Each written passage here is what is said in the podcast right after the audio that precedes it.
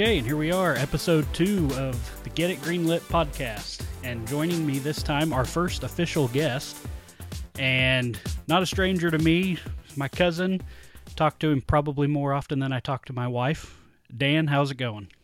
Not too bad, Brent. How are you doing? Oh, not too bad. So, you are coming on to tell your story about a script that you uh, have written and or you're continuing to write. I think you're still working on. It's a work in progress.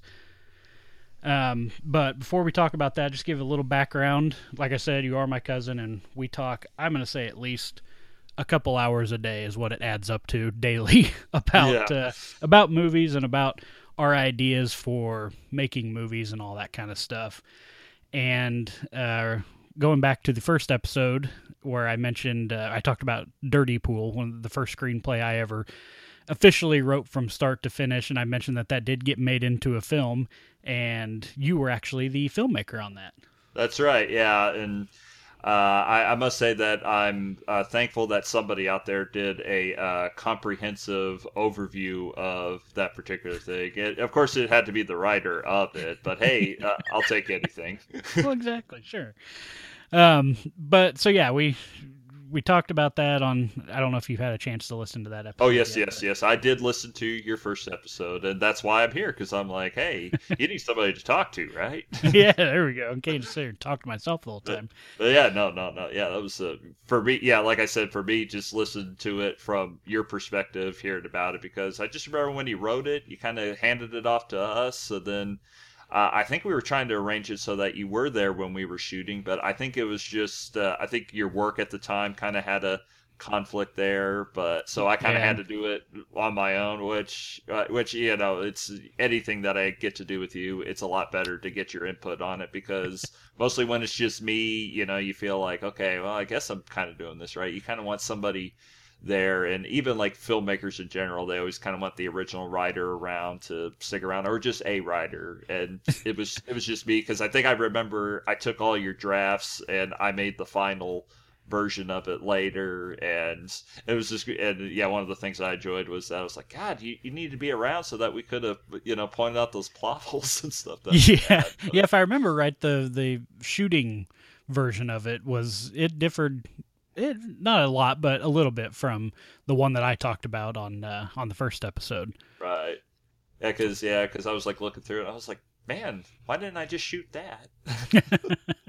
but no, no, I just remember it was kind of something where I was like, okay, I'm kind of getting down to the wire here. I need to start filming something, and uh, right. this uh, actress that's going to play this part is only going to be here for this amount of time, and need to do something and i'm like oh right great. Like this is actual like filmmaking for me because you know i've read all those stories and heard about all the you know how uh delays and stuff would get in the way and they were like okay you got to make this now and you got to do it. And i think with that one i was just like okay let's get out and do it and then we'll put it in the competition and and as as you heard as we heard on the last episode uh i did we didn't i think we were it was our film along with another one that was like a like a pretty straightforward documentary about somebody's uh, brother that was special that those didn't win and oh, okay. i was but but then just the part of me was like god the stuff that, that they did pick I wasn't that big of a fan of. And like the one that I thought was good, that was like a stop motion movie. I was like, okay, that's gonna win because hey, that's good technique, and it just got like a really low level award. So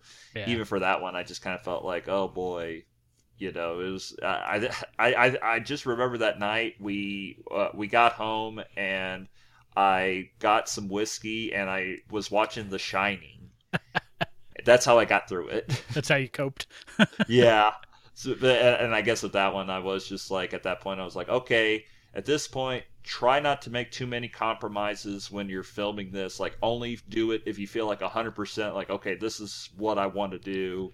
And you yeah. don't have to be like, oh, like, I really don't want that poster from Blade Runner in this shot, but I have to put it there because I can't get it down in time and or I could you know or of course I and, think about that. I was like why didn't I just film another room or something? Like well and that and the and you're talking about filming inside I think you did it in your apartment. That's right and that was yeah. one of the things I touched on in the first episode is that that script specifically and and quite a few that I did after that were all like I said written keeping in in mind the resources we had available and, and writing in, in the with the mindset of this is going to be filmed someday you know that by us that we want to try and make it ourselves. And so we need to make the story work around what we have available to us. And anytime you do that you're going to be making the major compromises like you're talking about and and you know having a setting in a in an apartment or a, a living room of your own house you know when really you might want it somewhere else. And that's kind of a good segue into um, the story you're going to talk about today, fantasy, is that started out that way. From what I believe, I'll let you tell the story, but that idea, that concept started as again, I think we were going to make another short film. Um, I don't know if we were going to put it in a contest or anything, but we were going to write that as a short film, and we were again trying to keep in mind what we were going to have available to us and the the places we could shoot it at, and write the story around that basically. And it never materialized, and um, I know you to you you initially came up with the idea of of um, the general concept of it, and then we tried to make it into a short. We tried to modernize it because it was really going to be a period piece, and that didn't work out. And you then took it, basically threw all that out the window. Said, you know, I don't care. I'm not going to keep in mind what I will have available to me or what I won't have available to me. And you wrote the story. I think that I assume you're you're pretty passionate about, and whatever the inspiration you had behind it to write, um, you you followed that and developed it into this full script that we're going to talk about. That's correct. Yeah, and uh, just kind of the idea in general for this, like I, am still, I'm still, yeah, yeah. As you probably see on the episode title, how it's spelled with an I E instead of with a Y.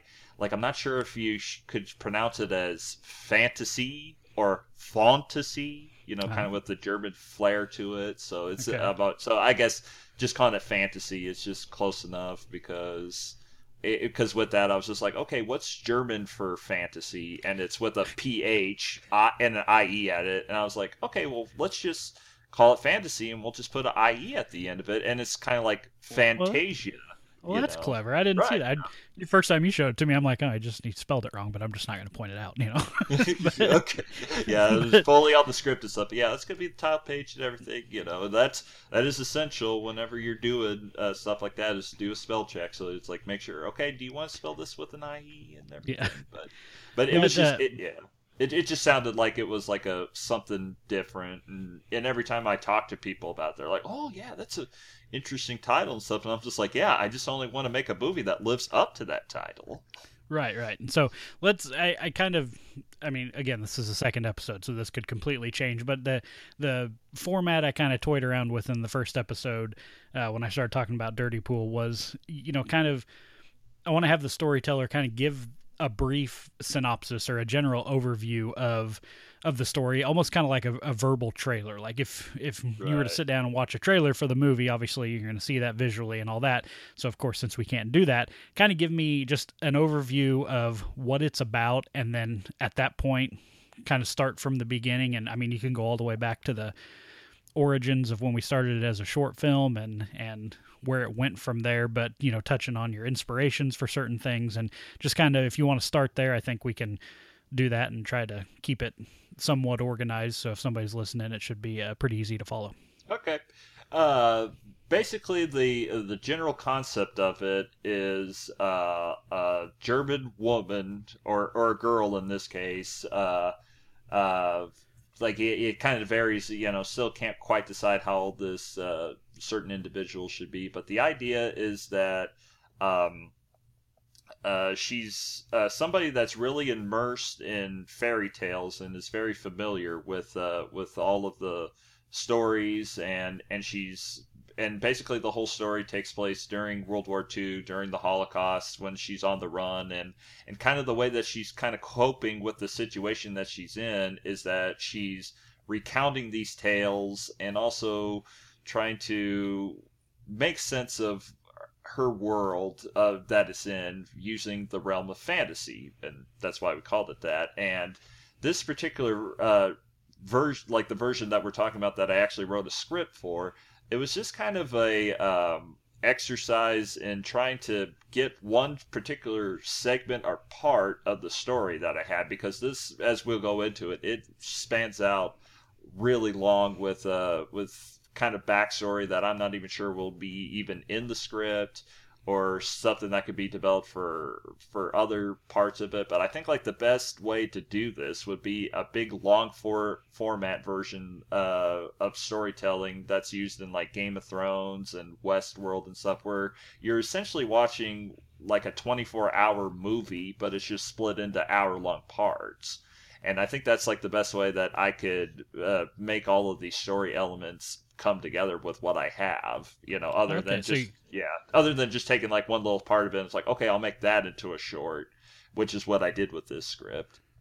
Okay, so so you're talking about not necessarily looking at like a two hour feature film type of a script. You're talking about either a, you know, six, seven, eight part series or Pretty a series much, of yeah. short film. Okay.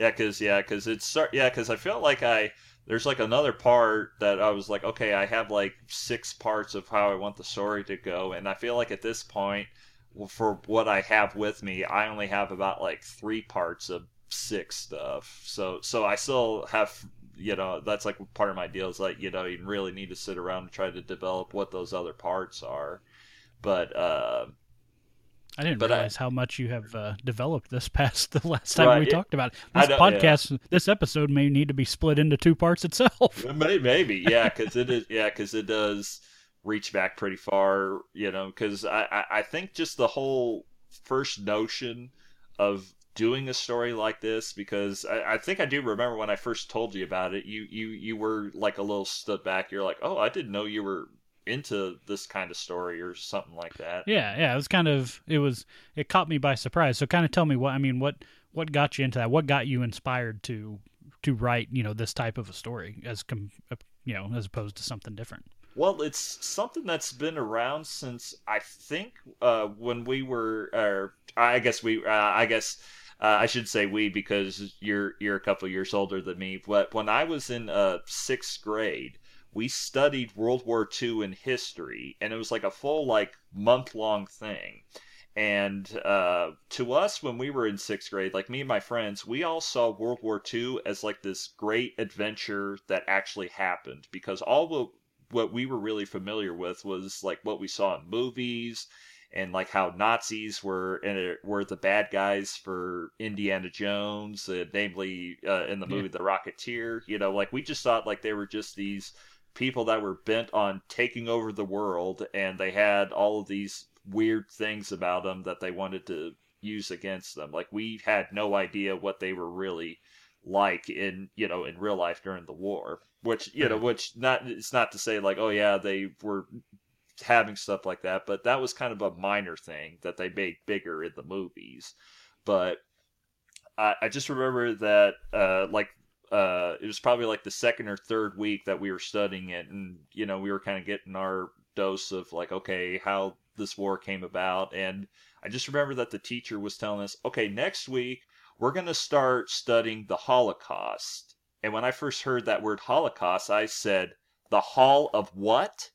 And he goes, and he goes, Holocaust, and it was like it was this you know it was a terrible tragedy that endured on this and and i want all of you to watch a movie that's going to be on uh, starting this uh, weekend. It was like on uh, like on Sunday. There's going to be a two part movie called Anne Frank: The Whole Story, and I want everybody in here to to, to watch that because that's really going to tie into what we're going to be talking about this week.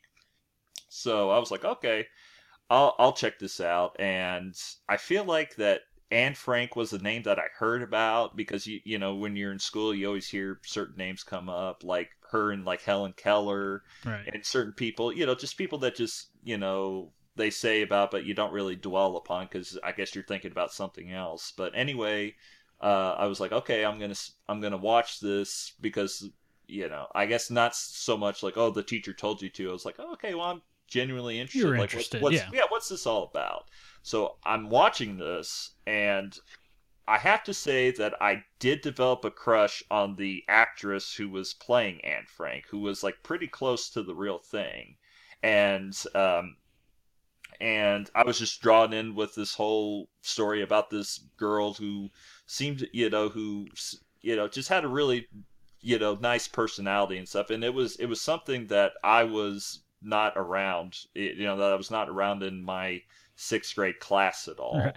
Right. It just you know because yeah, and then it drew me in that also that the character was Jewish, and uh-huh. I was a big fan, and I am a big fan of the uh, the movie The Jazz Singer with uh, with Neil Diamond, and there's a lot of uh, Jewish culture in that, and I was uh, you know I was like, oh, this is interesting that they're expanding upon that more because uh, you know, I didn't know anyone that was Jewish in my class at all or anything like that. So I didn't really, yeah, I didn't have Paul from uh, the Wonder Years as a friend, so that I could have learned all about that. You know, I, w- I wish I would have, but I didn't. But uh, so, so all of this passion and inspiration for this project stemmed with a girl. It all started from a girl. Why am I not surprised? yeah, yeah. Just, yeah, I was just, I was you know, ca- you know, enamored with what this girl had to say, what she thought, and then of course, you know, when we came back the first day, you know, like it was just kind of all like, oh yeah, yeah, that girl was cute. I talked about this, talked about that, and then they were like, okay, well, now, like w- when you get into the second part of this, that's when it's gonna really get to you and stuff, right? Because, but yeah. but it's it's uh but because I guess the teacher kind of knew, you know, like he knew what was going to happen. It was like, okay, they're going to find him in the attic, and then they're going to be taken to the uh, to the concentration camp and everything. And if you see that, uh, if you ever see that, they play it up like to the nth degree of like you know like at the end of that you are just shattered that this woman yeah. is not with us anymore and that was the point you know when people first read that and they and they saw the uh, when it was a stage play was that they were really taken by somebody you know like this account of somebody that's not with us anymore. Right. So I, I remember being you know pretty upset enough of that and uh, just to add more to it. Um, it was like our week at the library. It was like every week you spent like one day at the library, and our teacher was like, "Oh, well, I understand that you are studying the Holocaust. Well, we have this 20 minute movie that will show you real, quick, you know, that will show you that ties into that." And it was called Nightmare: The Immigration of Joachim and Rachel. And what was interesting was that Rachel was played by a very, very young Sarah Jessica Parker no kidding. And uh, and it's like I can't remember if we noticed that at the time or maybe like the girls did or something because you know yeah. I guess Sex in the City was was on at that time. They probably recognized her, but I just remember that that didn't I didn't notice it at all. I just remember I was so in you know I was so transfixed by what this movie was doing because what it had was that it had these two young kids that were immigrating to America, and it was all in color, and you saw them like you know, like on the boat going to Ellis Island, and they had these flashbacks to when they were in their native country before they left. So I guess almost as a storyteller, you're like, oh, well, the tension's all dissolved because you know that they survived because they're going to America. But right. for those 20 minutes, I was in the zone where it was like, okay, the parents are like, okay, you got to hide it in here you gotta you know when this nazi comes in and he's gonna be like oh you have two children here where are they? It's like oh well we don't have them it's like oh you're a liar liar you know it's a, it's a pretty intense thing. And i just remember just looking at this the whole time and i just felt like i was watching it play before my eyes you know and and as this movie goes on you know they kind of show the hardships that they had to face while they're trying to on the run. And something i really remembered was that when they're on this train they have a shot of the train, and you could tell it was a toy. You could, but since it was in black and white, it kind of got away with it. But I just remember I was like, "Oh, that's a toy train," but I was still like wondering, like, okay, what's going to happen next? So like, yeah, you didn't let it, it matter that those special effects weren't top notch, but now you said it was yeah. you said it was like a twenty minute video. So was it like a little short film, or was yeah, it just yeah. she was just showing you? Okay. Yeah, it was just like a little short thing. Like I think that you know there was like a whole series of them. I don't. Yeah, because I was like, because okay. like over the years, it's like because it took me a while to actually find it again, and I do have it because uh, I eventually found it because I was always like, yeah, because I was always like, God, I gotta, I gotta see that movie again because it took a long time even just to figure out what the title was. Yeah. So, so yeah, and so when I, uh, so when I saw it again, you know, everything came back into my head a little bit, and you know, and and uh, but I guess the long short of it was was that I was really, you know, captured by like that sense of like, oh my god, like you really are in a situation where you're stuck in this place, you can't get out. And it, it just it sounded really compelling to me. And I remember sitting in my enrichment classes because I didn't take band, and it would uh, yeah I would always just like try to come up with stories. And like one of one of the famous ones was I was like, oh, there should be a movie about a uh, a cop who ro- hunts down robots, but then he finds out he's a robot instead, and everything gets screwed. And uh, I found out, oh, good job, you just described the movie Blade Runner, and it, it is, you know, and I was just That like, oh darn, oh darn, that didn't happen. But um, but anyway, but I think one of those things when I was in grade school was that I was talking about like, oh, well, wouldn't it be interesting if you found yourself in that time period and you know you're trying to survive and do all that stuff which i guess at the time i was thinking about john landis's twilight zone segment where he had vic morrow who was a bigot uh, arrive in in uh in nazi germany and like what happens there. But i guess at the time i was thinking like well what kind of perspective would it be if i was a kid or something Right. like that in there? And you know you you know you meet Anne Frank and stuff and just yeah I just remember you know like these are these were the things that I was thinking about when I was in school Yeah. But, so uh, I mean, but yeah, what I'm hearing is so you've got. I mean, again, like I said, I'm I'm your cousin, and when we started talking about this movie, I I knew that when you came up with the idea, I thought, okay, well, he's got you know he watched some World War. World War One, World War Two movie, you know, something that got him interested in in uh, Germany, and now he's got an idea for it. But I had no idea that this goes all the way back to you know sixth grade, really. So I mean, yeah. this is like the true definition of when you talk about a writer or a storyteller, you know, reaching back for, um, you know, inspiration or a passion that they had in their life. I mean, this is, uh, you know, this is a grade A example of that. Yeah, I mean, this is something that you've built on since you know sixth grade. It sounds like, and like, eventually yeah. has evolved into into this script now that you're writing. Right, yeah, and it's just like yeah, because there is like some stuff I don't remember at all from sixth grade, but I can tell you that I definitely remember studying. That's why you haven't written any movies about that. Right? Yeah. yeah, yeah, yeah. That no should other that, should that should just be yeah. I just described the movie for you. Some kid gets inspired by some deal. Yeah, there you go. There's a script for you. But nah, nah, nah, nah, no, just uh, That's a movie in and of itself. right. But Okay, so probably not a good one. But you know, Yeah. So you've got you you know that so that lays some some groundwork for us. So you've got that that knowledge that uh, that inspiration building up, and so at this point, you know you've we're searching for our next uh, you know project, our next right. short film, whatever we're gonna make, and that's where you came up with with this idea. And like I said, I touched on a little bit before, and you can you can go into it further if you want. But we kind of flipped it and tried to give it a modern spin, just because we knew we wouldn't be able to film any type of a period piece, you know, going back to to Nazi Germany and that sort of thing. And Right. that obviously didn't work out, and we kind of dropped it and moved on to something different. But um, that's when you took it then and reverted it back, from what I understand. So if you want to talk Yeah. about that and kind of get us into the story.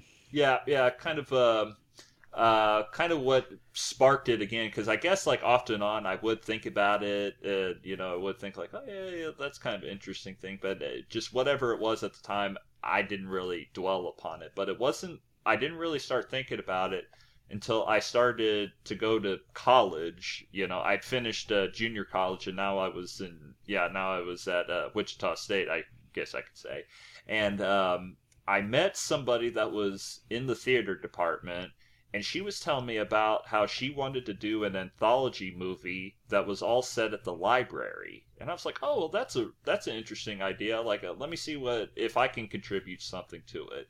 So I came back with, "Okay, here's my idea. I want it to be that uh, Anne Frank."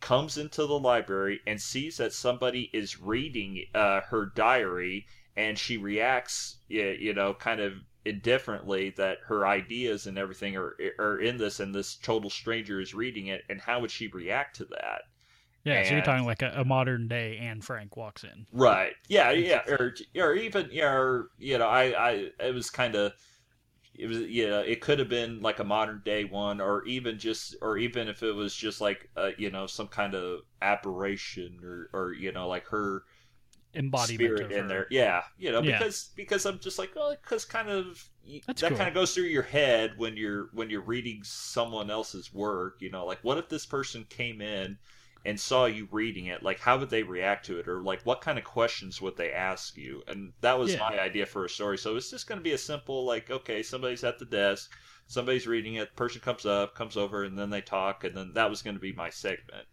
hmm And for whatever reason, it didn't it didn't come up. So I was still like with that idea, and I was thinking like, oh man, that that would be something. And uh, the actress that did appear in um in in Dirty Pool, like I remember telling her this idea, and I was like, I want you to play this part of you know kind of this Anne Frank, because I was saying Anne Frank at the time because that's who it was going to be obviously based on. So I would call her that until I came up with a with a name for something, and she was real into it. She was like, "Oh yeah, I can do a German accent, and I can make it sound authentic," because I think she took some German classes and Mhm. and uh, and and so I was just like, okay, that's great. I, I have an actress that I can that I can have play this part. Now I can feel comfortable trying to develop this, and I think that's when I told you about it.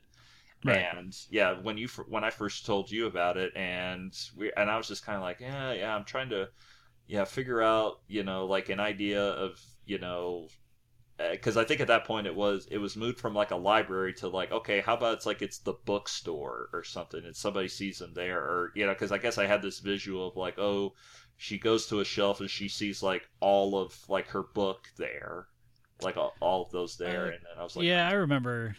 Yeah, I think I remember the bookstore thing coming up, and but didn't at some point along the way there didn't you see? And I can't. What is it called? The Book Thief. That movie right that yeah, came out. yeah. And I think you had went and saw that, or you had just seen it, and you thought maybe it was going to parallel that too much, or Right. I'm trying to remember. Yeah, because I remember you bringing up the bookstore thing, but I remember we didn't we didn't stick with that, and I want to say that that was the reason why. Yeah, because because yeah, actually, like Book Thief kind of was something that I was like, oh damn, they they did so much better. Where it was like, oh, like like They uh, had a like budget. Right, it had a budget, it, but it was a book. It was a book at one point too. But I just remember like, oh, that was a good notion where it's like it's all told through Death's perspective and Yeah, and just like all the events and everything that happened in it, I was like, oh man, that's so close to what I want to do, and that's and I and I think kind of since then I've been kind of like, okay, well, you probably can't take too many of those elements. You need to kind of give it more fantastical uh it, it spin on it. And then that's like the other thing is that you're just like oh man if i'm like really taking this to this level and like am i disrespecting those that actually lived through this or you know? And the, i think that was kind of like one of the things that kind of drew you away from it. But but i've talked to Yeah. people about it and they they're just like oh, it's it's a if you spin a good yarn anybody will listen to it. And that's just my deal. It's like i need to make a yarn that's worth listening to.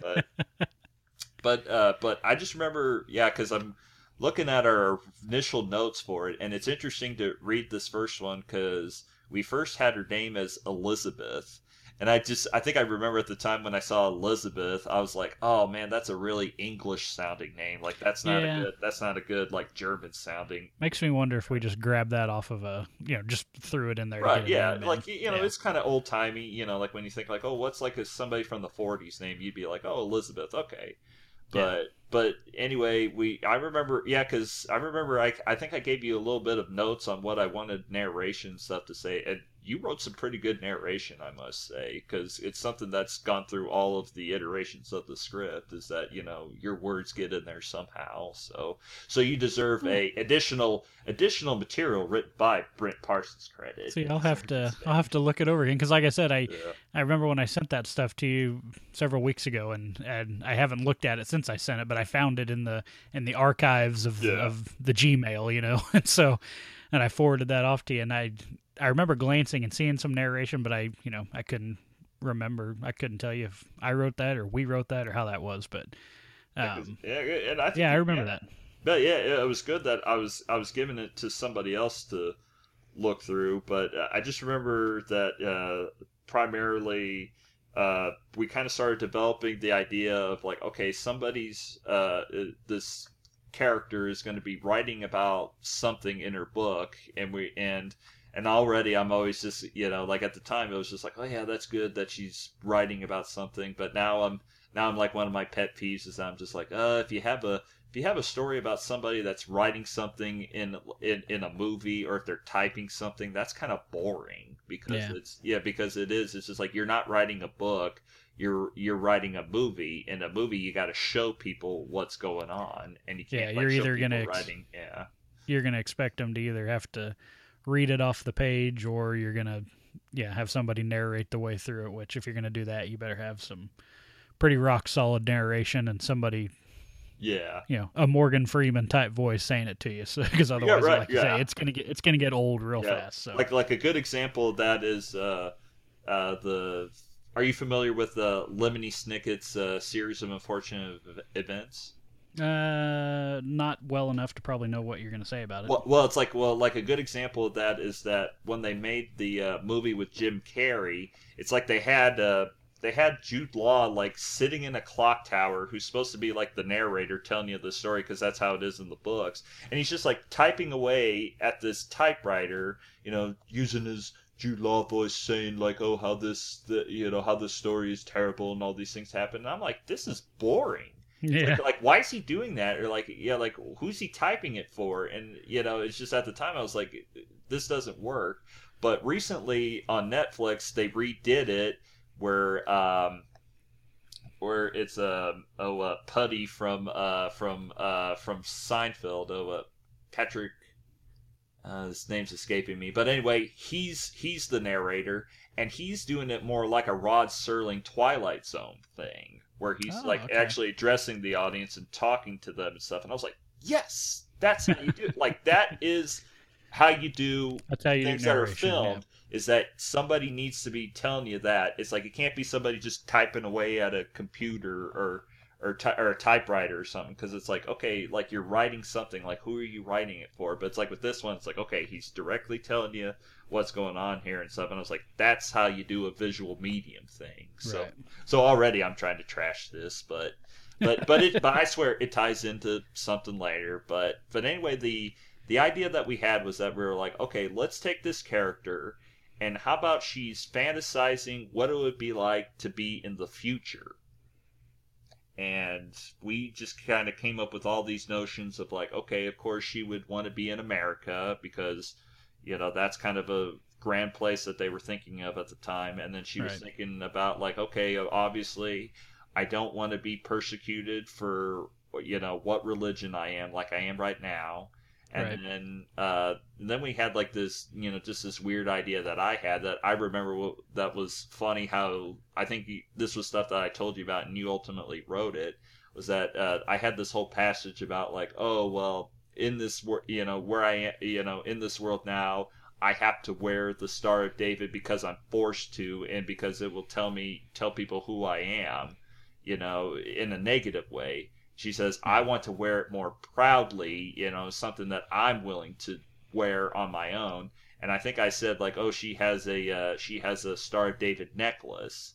But somehow you misinterpreted that and you made it so that she was wearing a star of david t-shirt and i was just like oh hey i was like hey that's that's uh i was like that that could still work i was like yeah keep that keep that She picked it up at the Hot Topic or something, you know. yeah, just, yeah, order, yeah, or, yeah. Ordered it on Amazon. Yeah, I was like, you, you know, you don't need to, you don't need to explain that. It's just like, it, but I'm just like, no, that's good because it's like it's hard to show somebody like in real close up, like, oh, here's my necklace here, or That something like that that's may have. I'll, I'll I'll say that was the thought process behind it. No, it was good because I'm just like that's good because when you're making a, you know like when you're writing a book or something or you're writing stuff, you can just say that and you're like somebody's like okay, I can picture somebody wearing a necklace, but in a Right. movie it's hard to show that. But if she's wearing a T-shirt, that'll show better. So Yeah, pretty like, obvious. okay, You don't have to Yeah, I'm all Do extreme close-ups or anything like that. Yeah. Right.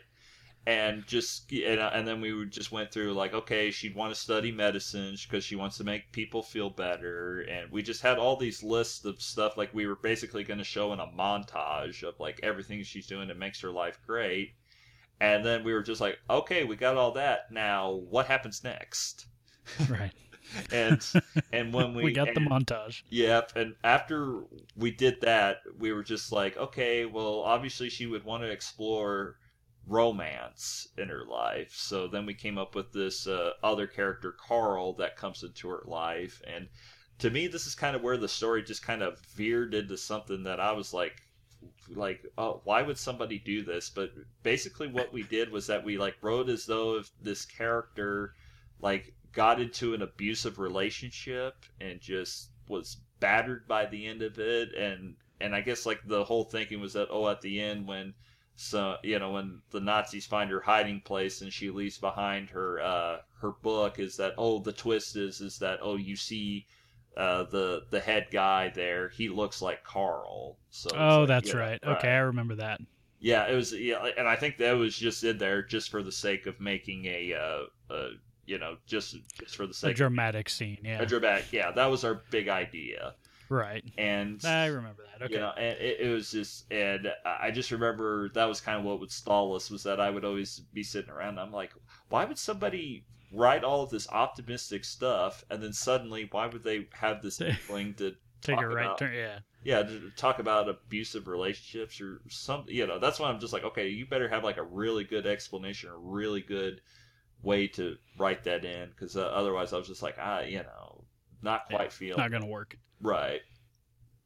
So it was like that for a while, and I guess I don't know if you were real adamant about having that last part in there, just to have something in there, and I couldn't really think of anything. So at that point, I was just like, okay, we're we'll just kind of scrap that, and that's when I was that we'll just yeah, and that's when I was just like, okay, let me just think about this without without like the idea because I remember I was just like, okay, well, it's like we're we're kind of holding ourselves back if we want to transport her into into the present. And I think there yeah. was uh, other ideas about like oh you know something happens and then she ends up you know here and then she kind of gets a taste of the world or stuff before she dies. And it was just yeah, like there was so many yeah there's so many iterations to go through. And then I guess there still is other ones that you could do with that notion today like you could make her like you know she's talking like it's like imagine she's like writing a letter to her ancestor or something and this is how she's coping with that and and you get to see her read that and react. Like yeah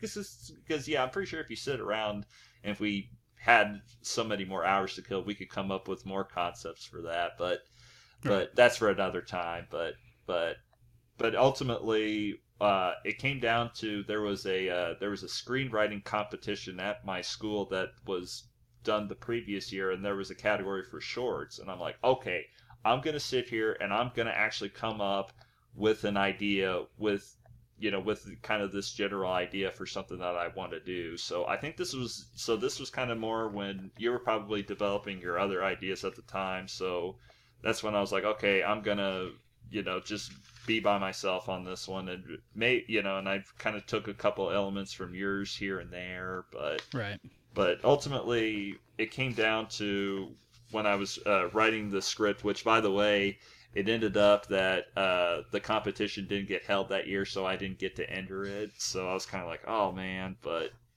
but still at so the same time, I was like, oh, did I this end up? Yeah. So did this end up? So where you're going with this? Did this end up just being a short film script, or did you develop this into a longer? uh, feature type script because uh, I can't remember. Well, at this point, yeah, this was when I was just like, okay, I'm gonna write for a short. I'm just gonna take one to, of these ideas that I had. Right. Like, yeah, basically, this is what I'm gonna describe. Like, this is almost like, as I called it, I was like, this is like the holiday episode of of what this fantasy idea is going to take place in. You know, I know it right. sounds weird, like yeah, but but you know, as I get into it, I'll explain the holiday angle of it. But okay. anyway, looking at the script now that I did ultimately write, um, I see that I started off with a title sequence that has music box music, uh, you know, like a score in the background, and we were shown a still photographs montage showing this character who I uh, ultimately named Joanna Margaret Kirschner and already I'm kind of in a little bit, and already I'm kind of in a little bit. It was almost too perfect because I did find out that there was somebody named Joanna Kirshner, but Kirshner was spelled differently. So ah, there you so go. it's like yeah, so I probably need to rethink the name, but I'm always like, God, I s- still really like the name, you know. yeah, But I, you know, good. maybe if you make it more like Korsh, you know, Kirshner or Korsh, you know, some. hey, you're Yeah. you're different from what it showed. I think you're fine. Yeah, it's like yeah, it's spelled a little different, but anyway, it's like the name Joanna comes from um, the uh, from I guess a couple things because there was somebody uh, that I did meet that uh, that was uh, Jewish, uh, and she went to Harvard, and I uh, got to meet her and talk to her for a little bit, and I took her name. I took her name from that, and then also. And then also in Sweeney Todd, there's a character Joanna in that one, so that's what she's named after. And then Marg, and then Margot, you know, or Mar- Margaret, you know, that's kind of like the German version of that. Um, Mhm. That's uh, that's from the actress who was in Dirty Pool. Uh, her name was Margaret as well, except it was spelled the traditional way. Uh, but this was, you know, like Mar like Margot Kidder, Mhm. uh, you know, and so like that was like the other, so that was like the other, that was kind of like the joint inspiration for that one. And then Kirshner comes from uh, the director Irvin Kershner of Empire Strikes Back, so that's how I got my uh, Jewish named character. Okay. And so as I see here, I you know this is kind of one of the mistakes in the script is that I'm very descriptive like a book, you know, so because here I'm trying to say, oh, she has an imaginative mind and a nervous and sensitive personality. And, and then the idea was to show that oh like oh she has a literature mother for a teacher and then she has an artist and father that has like a handicraft store and then the idea in this montage was to show how Nazis came to power and how basically their place was left in shambles. And then this is when we, um, and then we get into the movie itself where she's uh, talking in narration while she's in like an abandoned shack, basically at night, and she's trying to start a fire Right. and you know, you know, she pretty much tells you what I already said in the montage. In the montage, so already I'm like, oh, this is another script writing mistake where it's like, oh, great, you're, you know, like why Repeating didn't you you- just start, yeah, why didn't you just start off with this? Right. Because, like this tells us all what we need to know here. That's why you got drafts. Right? Yeah, I'm just like, yeah, yeah. and this is why this probably didn't get made.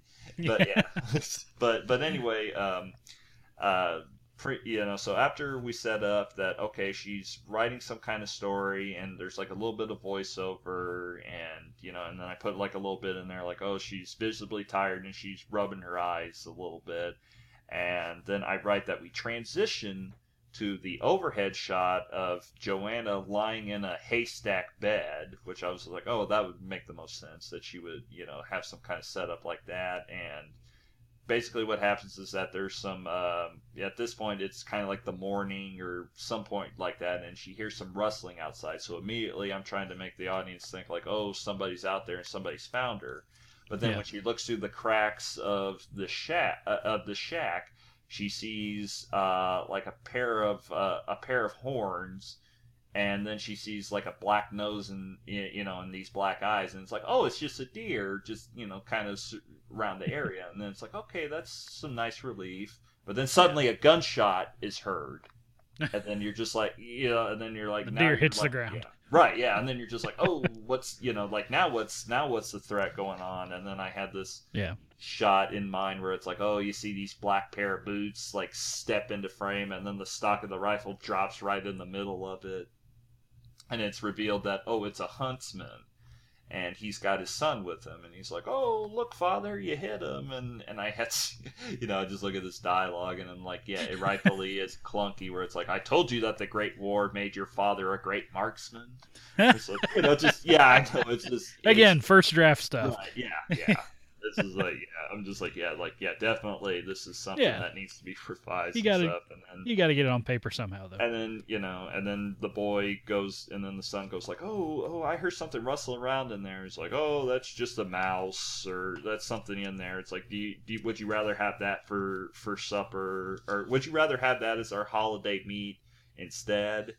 And that was kind of supposed to like perk up like her interest because you know like Joanna's like you know trying to visit you know trying to listen to what's going on but visibly very you know like doesn't want to make it doesn't want to be noticed and right. while they're talking while they're talking they say something like yeah while they're talking about like oh something's going to be coming up for uh you know what's co- you know what's coming up she mentions holidays and then you know, kind of, and I write something like, "Oh, as they're dragging off this bloody carcass of the dead deer, uh, a sense of hopeful bliss fills Joanna's face." I'm like, "Oh, okay."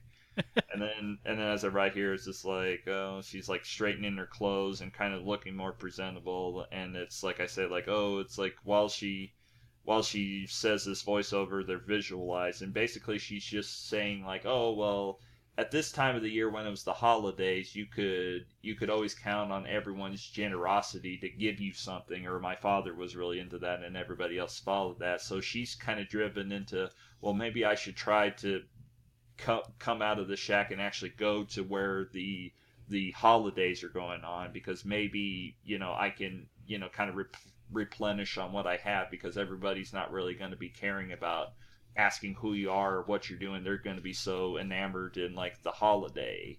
So that's right. her that that's her motivation to go into the town. You know, as I say, you know, as I say here, it's like I don't intend to starve, and perhaps the holiday generosity could not be for could, could not be completely forgotten. It is a wor- risk worth taking. so I guess you know at this Good. point I'm more like because I guess at this point when I'm more like, okay, when you know, like like this kind of voiceover would be something that's going on in her head, not necessarily something writing down or something. But again, that that's kind of like a big no no in film is that it's like no, don't try to get internalized with them because that's something you can only do in a book. You know, where you right. can listen to what's going on in somebody's head and stuff. Like you have to show it because otherwise right. you're just writing a book. Yeah, when you're so, when you're writing it for the screen, you gotta keep that in mind. Right. So yeah, so yeah, you got to have the the huntsman character and stuff say all that stuff that was said in the voiceover, and of course exactly. you're like, oh, oh, the the dialogue's clunky and stuff. And it's like, oh, yeah, I'm trying to make it sound like something that would come out of somebody's mouth. But but anyway, um, what happens is that okay, she makes her trek into the town square, and when she gets there, she's like visually like horrified at what has happened and uh, how I described it was that um, it, it, I said it's like uh, let's see what you know what did I say here? Like this is not the holiday festival that she remembered. Instead it is a sick and appalling vision of the festival suited for Nazi ideology and I said that the nativity scene is altered with the Virgin Mary and baby Jesus having blonde colored hair and blue colored eyes representing Aryans and wow. I and this was actually based off of like what they did was right. that it was that back then they you, you, pretty much they made Christmas like winter solence and they like you know they altered it they actually did do that and I've like seen yeah I've like seen pictures and I've read you know and I've read you know and I've read about this and and like at one point she she sees Nazi soldiers giving away war themed toys and then uh, kind of like I guess this was almost like my poster moment, I guess you could say, if if I was going to make one, was that she stands at the town's tree, and right on top of it is an illuminated swastika. Oh man! So, so I was, yeah. So again, that already, would, if I'm that like, would be a poster shot, right? Sure. Yeah, and, and, already I'm already thinking like, how am I gonna, you know, like even if I try to film this, like, how am I gonna convince somebody to put that on top or something? I was like, oh, yeah, just, I don't know if you're gonna find illuminated swastika on Amazon. Yeah, yeah, you're gonna have to, yeah, you're gonna have to like that. make a special effects shot of that or something, right? Film right. a regular one and do that, but but I write that despite you know this this vision of it, everyone is being very you know you know they're giving away stuff they're giving away stuff to stuff you know to people and she kind of has a sack you know she's kind of you know kind of making it not so discreet that she's like collecting food but it's like you know like they're being very generous and stuff and yeah. like, the idea is like oh well you know despite this being terrible people are in the spirits and nobody's asking it's the me, holidays. you know like what's what's going on what's going on here yeah. know? just you know just a little bit of you know so it's like she's supposed to, so it's like okay great she has all this stuff and she's gotten her bread she's gotten some fruits from very thankful people and she's okay she's like okay now i can go back to where i am and everything will be and everything will be all right. And this was interesting because when I wrote down my uh, my rundown of everything, I remember I was just in there. I just said, okay, at this point, Joanna gets robbed and she gets knocked out. But but at the time, after, I was after she's left this house. right, yeah, or yeah, after Okay. she's kind of left the town, she's kind of back on the way Okay. she was. So I remember writing this, and I remember when I got to this point in the script, I was like, okay, now I'm gonna have to introduce another character, and like, where did this guy come from and stuff. And I was like, ah, that doesn't work. Like, what should I do? And I thought, wait a minute, I already established two other characters earlier in the story. Use them. So in this case, when the uh, barrel is, as I described as barreled, is aimed right at her head, it's revealed that it's the huntsman. Okay, yeah. And and then and, and then I was like, okay. I was this- afraid to say when you said I had two other people. I was afraid to say, "No, you're talking about the huntsman and his son, right? Or did I miss something?" Right, So, yeah. I was just like, yeah, yeah. gotcha. Just like, yeah, the only two other ones. So, and then I was like, oh yes, yes. And then, uh, and then I like, I you know, I kind of wrote it so that you know, it's like, oh, in the dark, you know, he's gonna have like a much sinister looking face, and you know, and and then the idea was that it's you know, like, oh, they take her stuff, you know, they take their stuff away from her. And then you know, like, oh, the huntsman's son like gets the bag from her. And he's like, oh, oh, it looks like we have a heavy traveler here. And then he was just like, Yeah, I told you there would be somebody foolish enough to try to make their way through tonight. And then he says, Just to make sure. And that's when he takes that barrel of the gun that I, you know, that I totally, I to, you know, I totally didn't have this plan. But he takes that, you know, the barrel of it and he hits her right on the back of the head with it. Oh, and I was like, okay, this is, yeah, of course, I'm like, God, this is terrible. And yeah, you're pretty just like, hardcore now. right yeah because now i'm just like oh and i was like oh look at that. See i established something earlier where you know where i had that shot where it come the barrel comes you know or the stock becomes or the stock comes between his legs. I'm like Mhm. okay well that's good. You know that's establishing that that's there and then now we're going to use that again to do this. And then i was like oh and it's good that i have the kid there so that the kid can react to it like oh my god i can't believe you did that. And so you know as they run off and then and then the idea was that like while she's lying there in the snow you hear that music box music again and then it fades to white and you're going to think okay that's the end of the story. But then when we fade back up her eyes are open and she's sitting and or she's lying in this really comfortable bed so so already I'm just like okay now now I've taken the story into this other realm where I'm just like okay now is this a is this her imagining what it's like when she's dying or is this something real right. because like she you know because she gets up and she notices that her you know like she's in like some kind of you know like she's like in like a you know like a nightgown basically Right. And just like you know and and, and as i see here i was like i wrote like oh the it's eerily similar to the abandoned shack she was she was in before but it's comfortable to the extreme like there's a fireplace there's just all this you know Yeah, nice it's not like a here. like a hideout like it was in the very right yeah scene. Yeah, so it's a- just like oh so, This is know, a so I'm trying this is a habited clever. building. Right. So It's like I'm, yeah. Right, yeah, like I'm trying to be clever where it's like, okay, well look at where she was now and look where she is here. So so with that one obviously you'd have to have some good production design to make sure that they kind of match, you know, kind of almost Yeah. have like the same same area, but you know, just a little bit, you know, like that was, you know, a big contrast. Some subtle differences. Right. And then so, you know, she looks in the mirror and she notices that she has that you know, she has a bruise where she got hit. You know, so so it's like, okay, so we're establishing like, okay, like this, you know, it's not like, oh, you just died and now everything is perfect and you're not wounded at all. And then what happens is that oh somebody knocks at the door and I write it's a young man enters and he's like in like a lot more formal clothes. And he tells her like, "Oh, well it's nice to see that you can walk." And he's like, "Oh, well, you know, she's just, you know, you know, and of course she's just staring at this person like, you know, who are you basically, you know, in shock. And he's like, "Oh, well, my name is Carl and and uh my father and I found you in the snow." hmm and you know she's like oh well yes i was robbed by a scavenger. And he's like oh you were? It's like I, you know i can't believe somebody would do this to somebody on the holidays. And and he's like in any case are you hungry? And again she's just like you know kind of wanted to say well duh but Well, yeah. yeah yeah right it's like yeah exactly like you know just you know she's like oh well And he goes, and of course he's like, "Oh, well, silly me, of course you are." And it's like, "Oh, our our family's gathered downstairs for a holiday feast. That just and we just happen to have room for one more. That if you want to, that if you want to stay." Which I'm just, which I guess to me when I'm reading this, I'm like, oh boy, that's pretty convenient, isn't it? But hey, you know, this is Cozy, not- you're so- Hannibal Lecter. yeah, right. Yeah, you're just like, oh boy, wow.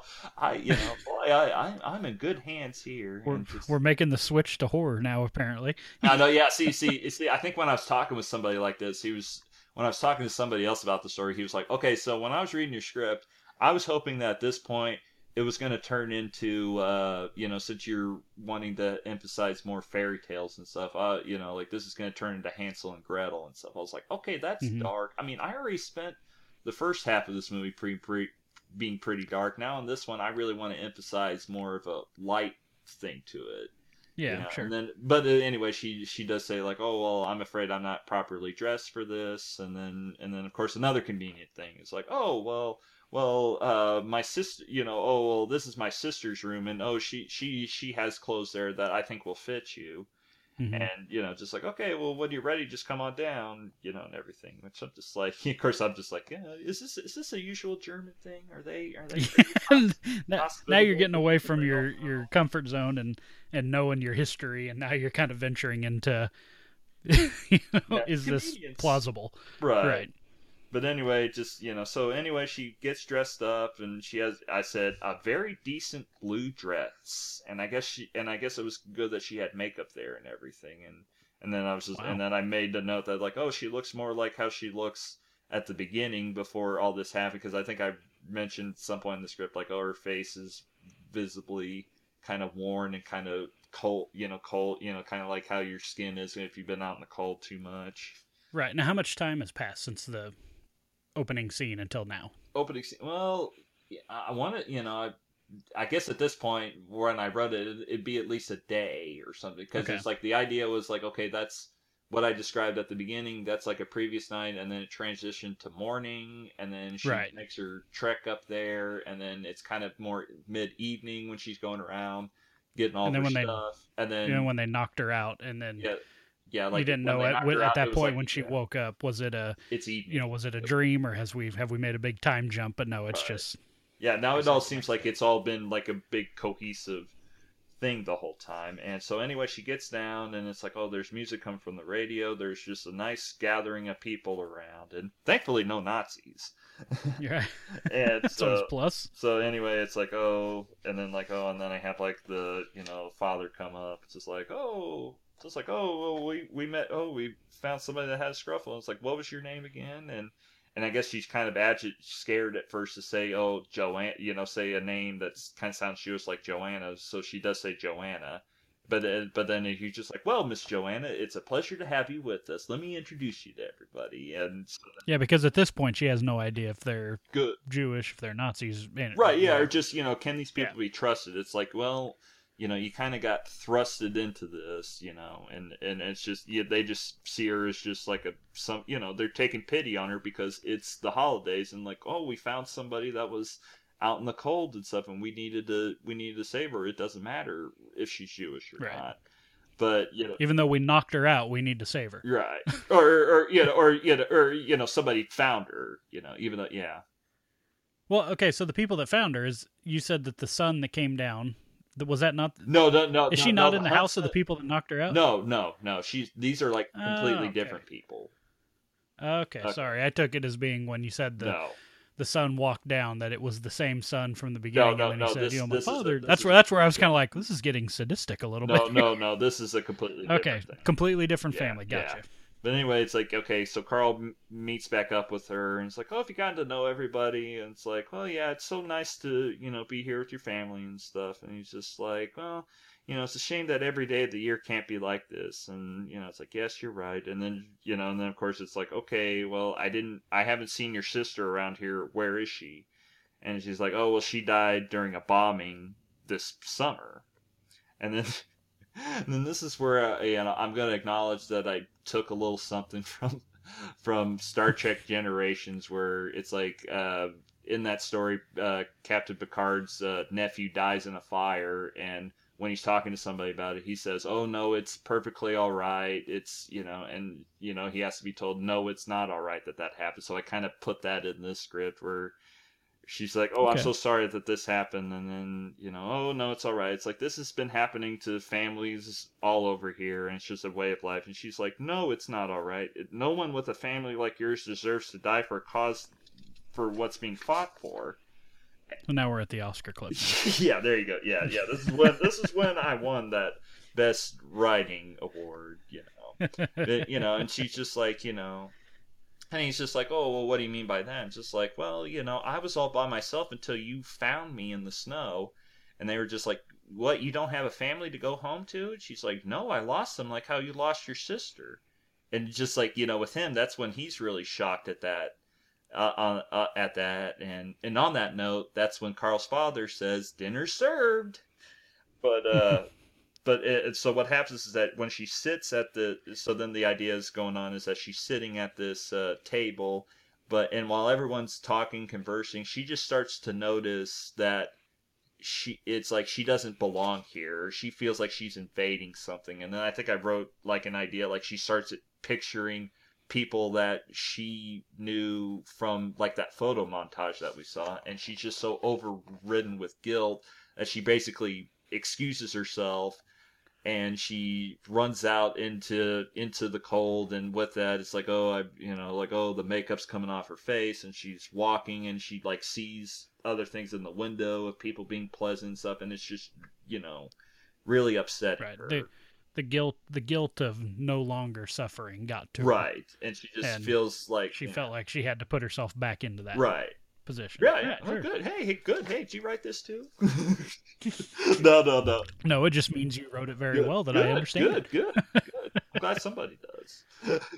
good, but anyway, um, yeah, because I feel bad because I feel like when I went wrote that part in the script, I'm like, oh, I, uh, I'm just ripping off that part in Home Alone when you know when before he goes to the church, he looks in the, he looks at that one window and he sees uh and he sees another Oh, family that's doing that i was like uh it could but you know i was being careful not to like oh she sits there and dwells at that look it's like it, it was like something in the background but i remember that was Yeah, kind of like the, that- that was like the thing on that one it's like oh she sees that and i was I don't know that too many people would see that and think Home Alone right away. I So don't I think well, if I, if I would have lingered on it which yeah, you might. yeah, have, I want to. Yeah, and just a side note, just for a second, I'm glad that uh, uh, Macaulay Culkin wasn't crying during that scene because if you read the script for that, it was described that he looks at that and he starts crying over that, and I was like, oh, thank you, you, Ah, thank you, yeah, you that- didn't do that. You let the, you let the, you let the song that they were playing that somewhere in my memory do the work for us, so we're we're the ones crying, and I was like, yes, Right. thank you. Yeah, so thank you, thank you, thank you, Chris Columbus on that one. Thank you very much. Thank you. Just just a little side note. Sorry about that detour. But uh, when we get to uh, this is when we get to a point where she gets to uh, she finds an old burned out synagogue that of course was part of the deal where they ran you know they basically you know basically they ransacked and burned down any Jewish Sure. uh, it's you know Jewish places in the town. So anyway, she seeks refuge in there, and she goes in, and or or I guess I should say I uh, there was a, there's a scene that's before that where she wanders into a graveyard, and when she wipes off the snow off of them, she sees like painted on the headstones like Jude, and they have like you know just real derogatory things about it because it was something that I read about where they were like literally doing that to to defacing yeah, the defacing headstones, headstones and stuff. And then again, I was just like, oh, that God. that's like another scene where it's like, oh, that'll be another reminder of like what she's in, what she's in, and then that would go into the uh, all burnt out uh, synagogue, and she finds Yeah. and she you know seeks sanctuary in there, and the idea was that somehow she would be she would find like one of those um you know the candles that have like all of the uh, like uh, I think it's eight of them uh you know eight it, uh, eight candles for him and it's like somehow she Oh, the yeah like somehow it's Yeah. like yeah. I was like somehow she's able to light them even though this doesn't make no sense. I'm just like somehow but like somehow she it was like the idea would be like she lights them for for a source of warmth.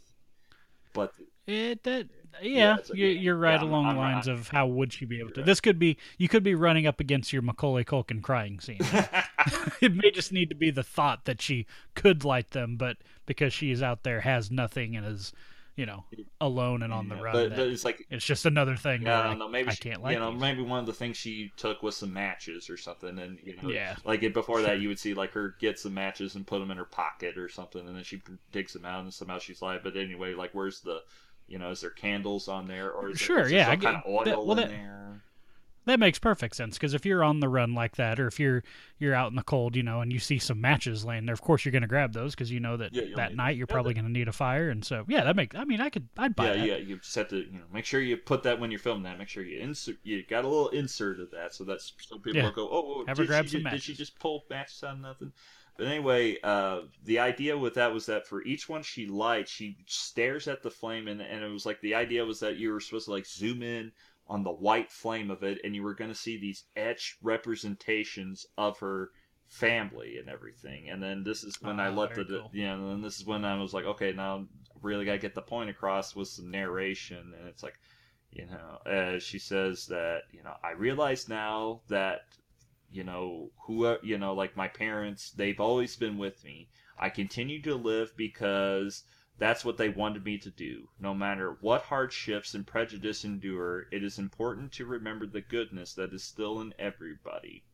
It may be just for a moment in time, but it's better than a better than an entire lifetime of sor- uh, an entire lifetime of sorrow. Generosity was what my father strived for, and I walked out on it. Very nice.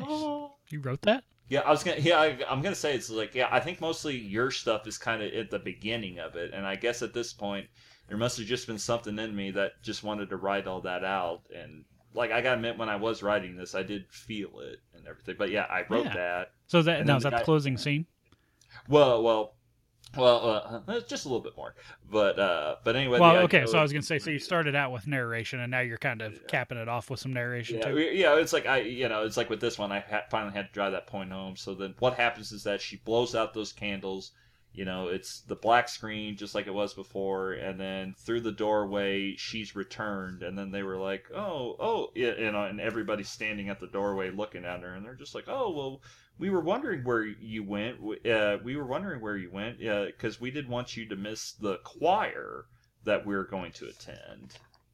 No, this is back at Carl's Yeah, house. yeah, back at yeah, back at Okay. Carl's house, and then you know she's Okay. just like, oh, I just had to. It was like, oh, that doesn't matter at all. What's important is that you're here, and that we would love for you to come with us. And then it's you know, yeah, I guess Carl says that, and he's like, oh, absolutely, if that's fine with you. And then it's like, oh, she smiles, and then it transitions to what I call the jazz singer ending, where I was just like, you know, like I said earlier, I was a fan of that, and that, and the big finale of that is that oh, Neil Diamond sings "America" at the end, and it's a big moment, you know, because it all tied in with every. And to me, this was like my moment where I was just like, okay, you hear this beautiful choir singing songs that um, you know, as I said, as I described in the script, like those with the car- those with a good ear will know that all references to you know Jesus and everything are taken out, which is what they actually did with those songs, where they're, when they're singing. And Yeah. then the idea is just like, oh, you know, probably at first she's a little kind of, you know, like, oh, I'm a Jewish person in this, you know, obviously Christian thing. Am I supposed to be here? Am I supposed to enjoy this? But then she gets into it, and then she just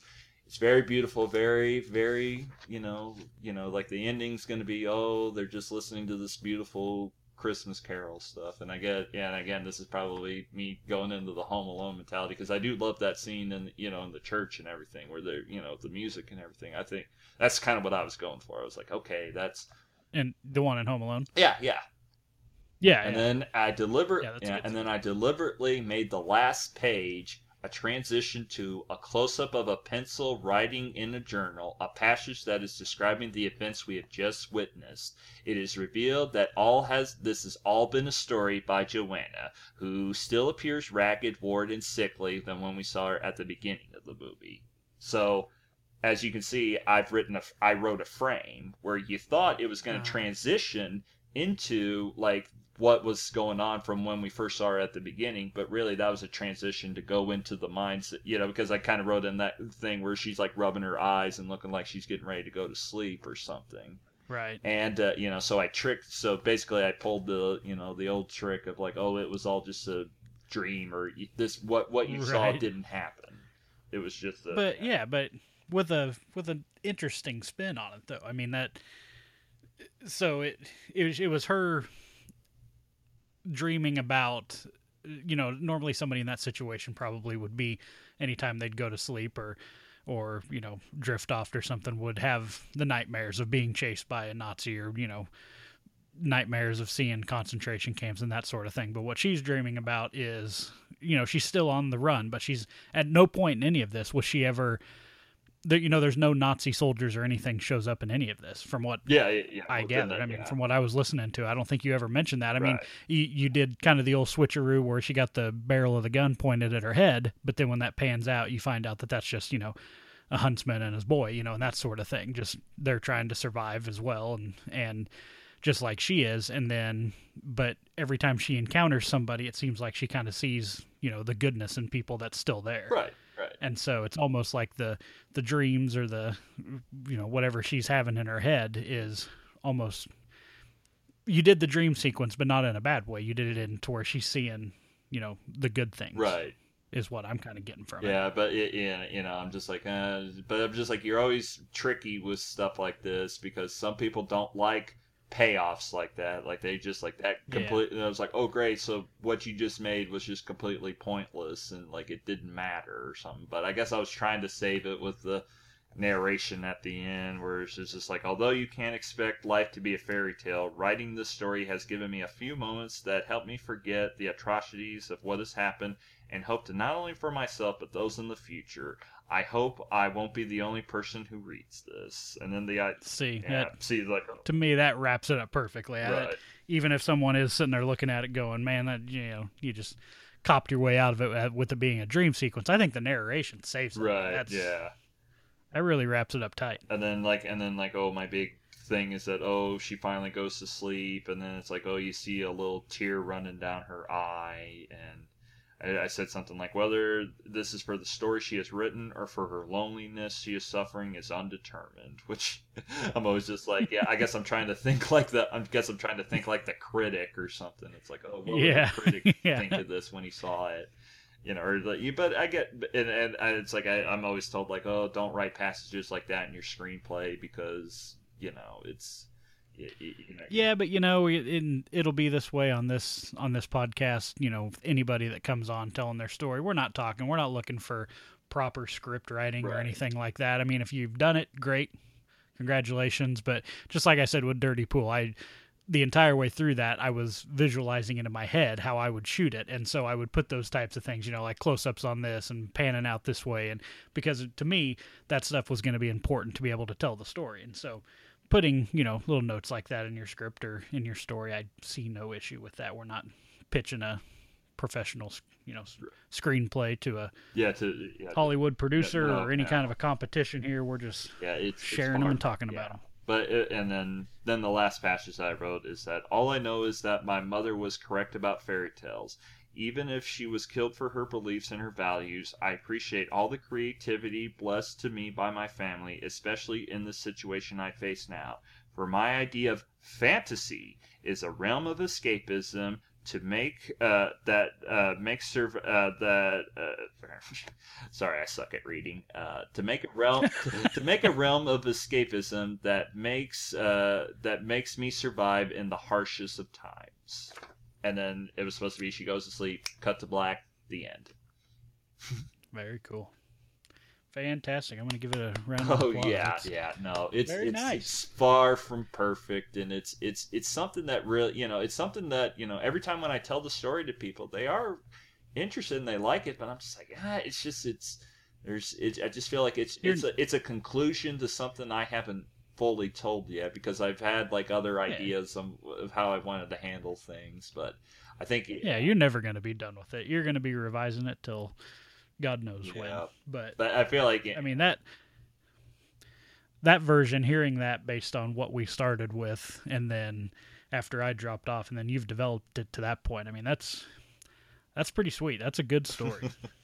Yeah, So- but y- you know, I I- but I'm always I, I will say that I'm always like the conscious, like I think like the critic and stuff like that. But I guess you know you should just if you feel that way about it, you should do it because I guess I always think like, oh God, everybody really hates that uh, Rob Reiner movie North, where it's like mm-hmm. where it's like pretty much it's kind of like a same bit uh, same thing where it's like oh you think that he's you know you think what's happening throughout this movie is going on for real which you know is a lot you know there's a lot more things going on but then at the end of it it's revealed oh it was all in elijah wood's dream that he fell asleep in a uh, in a uh, in in a you know in a mall in like a in a chair or something. Because right. I guess if you think about right. that, like wouldn't they poke at him and say like, "Hey, get out of that chair, kid," or something like that? But no. Yeah, I mean that's a good point with this is that you know she's not nobody's gonna catch her, wake her up, or whatever when she was kind of you know at, from what I remember the beginning right. of this, it was she was all in that uh, little cabin or whatever it was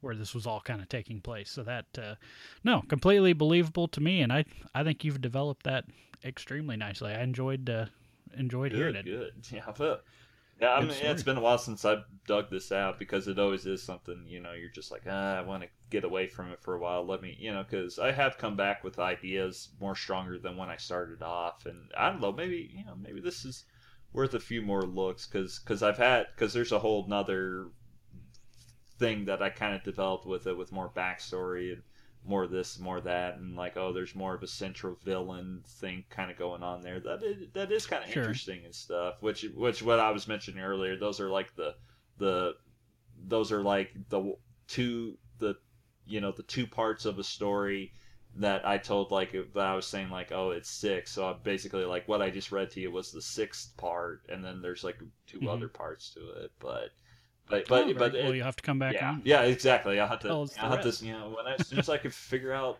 where to take it and stuff. But yeah, but yeah, just basically the whole idea is like you know, okay, you know, the Nazis had a really screwed up version of how they viewed the Christmas time and stuff, and I was like, okay, let's put a Jewish character in the midst of all that, and what would happen, and you know. Very good. Yep. I think it came out well. Yeah. So I appreciate you coming on and talking to me about it. And anyone listening, I'm pretty sure they're going to uh, appreciate it and find it pretty darn entertaining, just like I did. So yeah, now it's your turn, folks. Thanks again. You know to uh, to come yes. up and take my spot on here. Absolutely, yeah. Reach out, uh, email me, all of the social media sites. Let me know if you got a story and you want to come on and talk about it, and we will get it set up just like we did with Dan. Again, we are not in the same place. This is all done remotely over the internets, and so Dan is sitting at home comfortably, probably on the toilet right now. Guessing, but um, that would explain the second. There you go. So, all right. Well, thanks for coming on, and uh, I guess we will talk to everybody later. Thanks again, Brent.